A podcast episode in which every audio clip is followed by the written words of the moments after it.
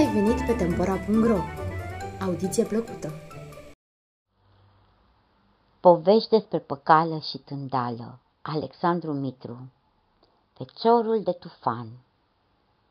Norocul după cum și-l face omul. Trece uneori pe lângă tine. De nu-l poftești în casă Pleacă mai departe Se povestește că ar fi fost odată un bătrân pe nume Albu și pe bătrânul acesta îl trudeau boierul și logofătul moșiei, îl jecmânea ispravnicul, îl apăsau nevoile și sărăcia. Bătrânul ar fi îndurat toate fără murmur, de ar fi știut că o să rămână în urma lui fecior la casă, să poarte numele, să țină minte suferința ce pătimise el, să cugete și la răsplată. Atâta că nu avea fecior moș albu și asta îl durea nespus.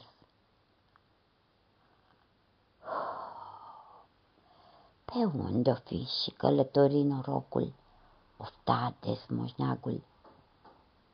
Să-l văd și să-l întreb de ce m-a horopsit. He, hei, să fi avut eu un fecior, câte nu i-aș fi povestit și câte nu l-aș fi învățat. Și poate s-ar mai fi schimbat câte ceva pe lume din câte sunt cum trebuie să fie. Că apoi Știa moșalb o seamă de vorbe înțelepte și de glume. Fugeau răii de gura lui, că vorba lui îi sficiuia pe mișei. Dar numai iacăt într-o zi zărește bătrânul pe ulița satului un om hazliu, cum încă nu-i mai fusese dat să vadă. Era micut, micuț de tot. Capul l-avea mai mare decât trupul Râdeau cu toți în hohote de el. Atât că omulețul cel de șcapă era atât de ostenit ca piase mai târa și nimeni nu-l poftea în casă. Cum să poftești o asemenea arătare? O fi vreun vrăjitor, vreun osândit, vreun blestemat? Mai bine îți vezi de treabă. Numai moș albu s-a îndurat. A strigat după el. Hei, omulețule, unde te duci? Nu te cunosc, nu ești în locurile acestea. Dar vină în casă și te hodinește, te văd prea ostenit. Să-ți dau o bucătură și un strop de apă ca să poți merge mai departe. A intrat omulețul în casă și după ce a mâncat și a băut apă, s-a așezat o leacă la hodină. După un timp s-a ridicat și-a luat iagul și s-a gătit de drum. Vrei să știi cine sunt? S-a întors el înainte de plecare către moș albu. Eu sunt norocul. Mulți vă noroc în drum, nu-l cheamă nici în tindă măcar. Tu m-ai poftit și vreau să-ți împlinesc dorința cea mai arzătoare. Vrei aur? Nu, i-a răspuns moș albu, Aurul te împodobește, însă nu te fericește. Atunci, ce vrei? Stâlpii ajută uluca să nu cadă și pruncii te sprijină la bătrânețe. Aș vrea un stâlp acu la bătrânețe, să se împlinească dorința ta. Uite, du-te în pădure, taie de acolo un toiac de tufan și ce-o fi pe urmă vei vedea. Așa a rostit omulețul și a pierit. Ciudat omuleț și norocul ăsta.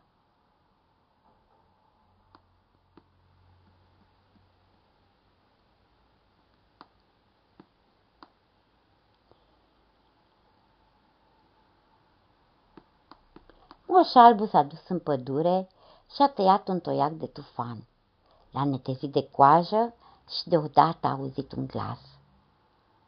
Strânge-mă la pieptul tău, tătucă! S-a uitat moșul în jur, nu era nimeni. Fără îndoială, toiagul grăise. A strâns bătrânul toiagul la piept și acesta s-a preschimbat într-un flăcău. Dar ce flăcău! Ce flăcău, dragii mei! Cu mișlociu mlădiu și cu mustața subțirică, cu ochii scăpărători, sprinteni și plini de istețime. S-a întors acasă moșul, l-a arătat și babii. Tătucă și mămucă, mi-e foame, a glăsuit flăcăul. Să fii dragul tatei, atâta că în casă nu mai avem de mâncare nimic. Ce-a fost, am dat unui drumeț, dar mă voi duce la crâșmar să-mi împrumute niște bucate. Îi munci pentru ele. Mă iei și pe mine, tătucă. Te iau. S-au dus amândoi la crâșmar și l-a rugat moș albu. Nu vrei să-mi împrumuți o dunicioară cu bucate? Și fie că ți le da înapoi când am să pot, fie că-ți voi munci în schimb la primăvară pe ogor. Crășmașul, bălăbănându-și pălcile ce atârnau până aproape de pântec, s-a întors cu spatele. Când am avut, ți-am dat. Acum n-am. Moș albu i-a ieșit chiar în față. Nu mi-ai dat niciodată nimic. Și cată de data asta, măcar prin cuhne, poate-i găsi vreo rămășiță ceva, că uite, mi-a venit fecior la casă. Mi l-a adus norocul. Crășmarul, bătându-se cu palma peste pântec, s-a răsucit din nou spre partea cealaltă. Nici resturi prin cuhnie n-am. Le-or fi dat, nu știu, slugile la păsărilor, la porci. Da, toporișcă ai? S-a amestecat în vorbă feciorul. Crășmarul și-a încrețit fruntea. Ce legătură are una cu alta? Topor și toporișcă firește că am. Aș ști să fac bucate din toporișcă. Bucate din toporișcă? Creșmarul a început să râdă de să-l dau foalele. Aș vrea să văd și pe asta. O poți vedea dacă vrei, că mă pricep să pregătesc asemenea friptură din toporișcă de să-ți lingi degetele când vei gusta. Ce spui?" s-a înviorat crâșmarul. Dacă e așa, învață-mă să fac și eu, să le dau slugilor mâncare, să nu mă mai coste niciun ban." Te învăț, cum nu?" A râs feciorul lui Moș Albu, numai că pentru asta am nevoie să-mi pui la îndemână un purceluș grăsuț, că guiță prin o gradă destui. Îmi trebuie să fac cu el, cu toporișca și cuțitul acesta de la șerpar, o vrajă să-mi dai vreo două verze și o traistă de mălai și să stai să vezi pe urmă, crâșmarule, ce n-ai văzut nici la curtea domnească. Friptură de toporișcă? Friptură de toporișcă.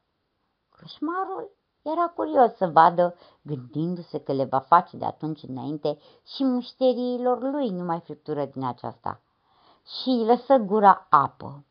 Și oricât era de cras, s-a învârtejit cu gândul prin întinsul grăzii. De acolo în cămară și-a adus toate cele cerute. Feciorul a tăiat cu cuțitul de la șerpar purcerul, l-a opărit cu grijă și cu pricepere,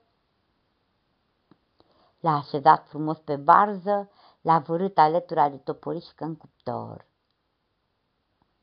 Când s-a cop bine, a scos purcelul cu coaja aurită, a dat toporul la o parte, zicând, Dacă nu tocmeam vraja, punând alături de purcel toporișca, nu se făcea în ruptul capului o friptură atât de bună. L-a poftit și pe tatăl său la masă, au mâncat bine, s-au șters la gură, au pus și o bucată de friptură mai rumenită la o parte să o ducă babei lui Moș Albu, apoi feciorul i-a arătat crășmarului mal de rudoșcioare de pe masă. Așa se face friptura de toporișcă, ai înțeles? Numai că atunci când s-a dumirit despre ce se întâmplase, Moș Albu și feciorul său erau de mult plecați. Mai în trecut, copilule, s-a bucurat Moș Albu.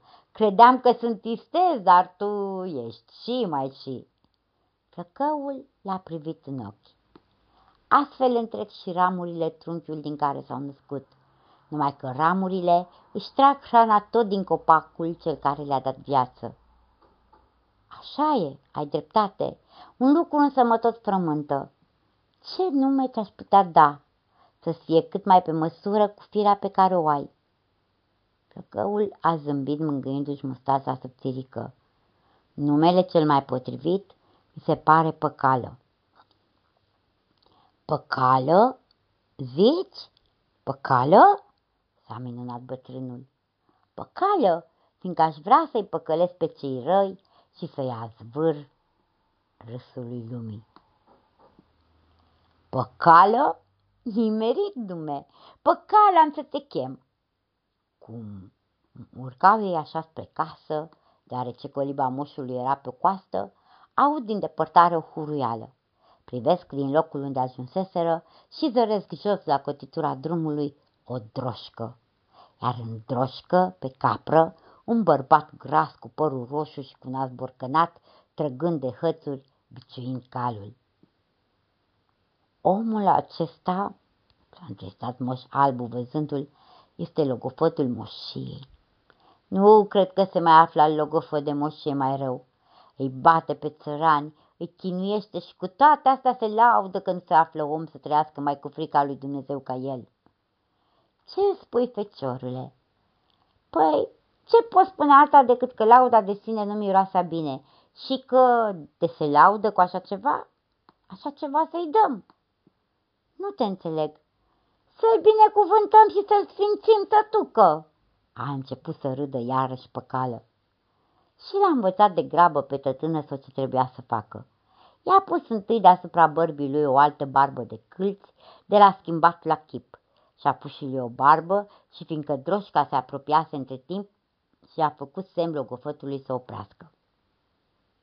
Când acesta a oprit, i-a încredințat că ei amândoi sunt niște schivnici care colindă drumurile cu o poruncă anume de a-i sfinți și de a-i binecuvânta pe toți logofății din lume.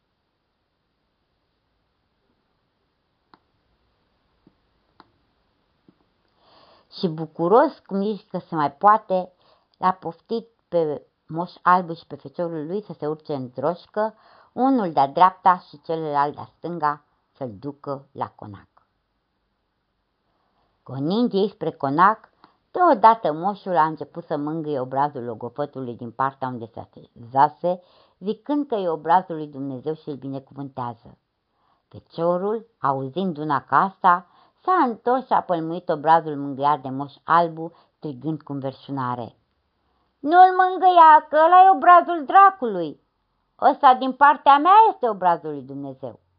Moș șalbu a început și el să țipe.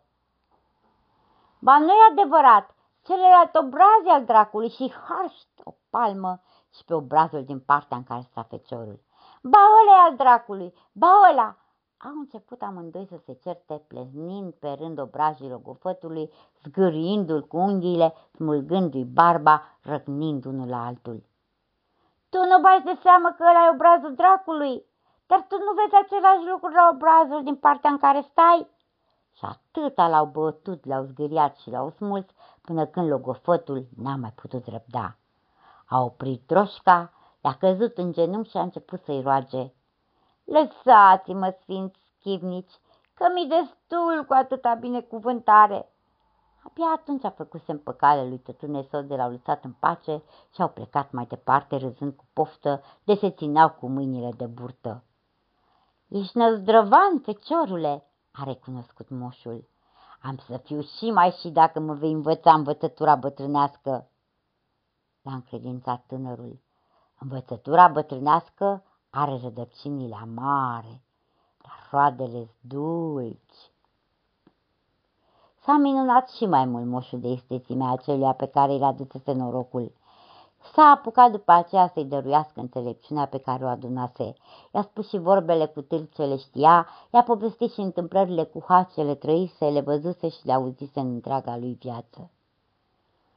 Tu faci numai haz de necastă, tucă, și-a dat seama băiatul. Hazul îl fac eu, da, necazul cel mare mi-l face boierul din satul nostru, a răspuns moșul, că eu muncesc și el mănâncă. Eu pic de oboseală și el se odihnește. Mi-a luat prin judecată nedreaptă bucata de pământ ce o aveam din mostrămoș. Ehei, tătucă, a mai greit păcală, spune dacă am să-l chem eu pe boier la judecată și am să-l dovedesc să îndulci oare cât de puțin amarul tău de viață?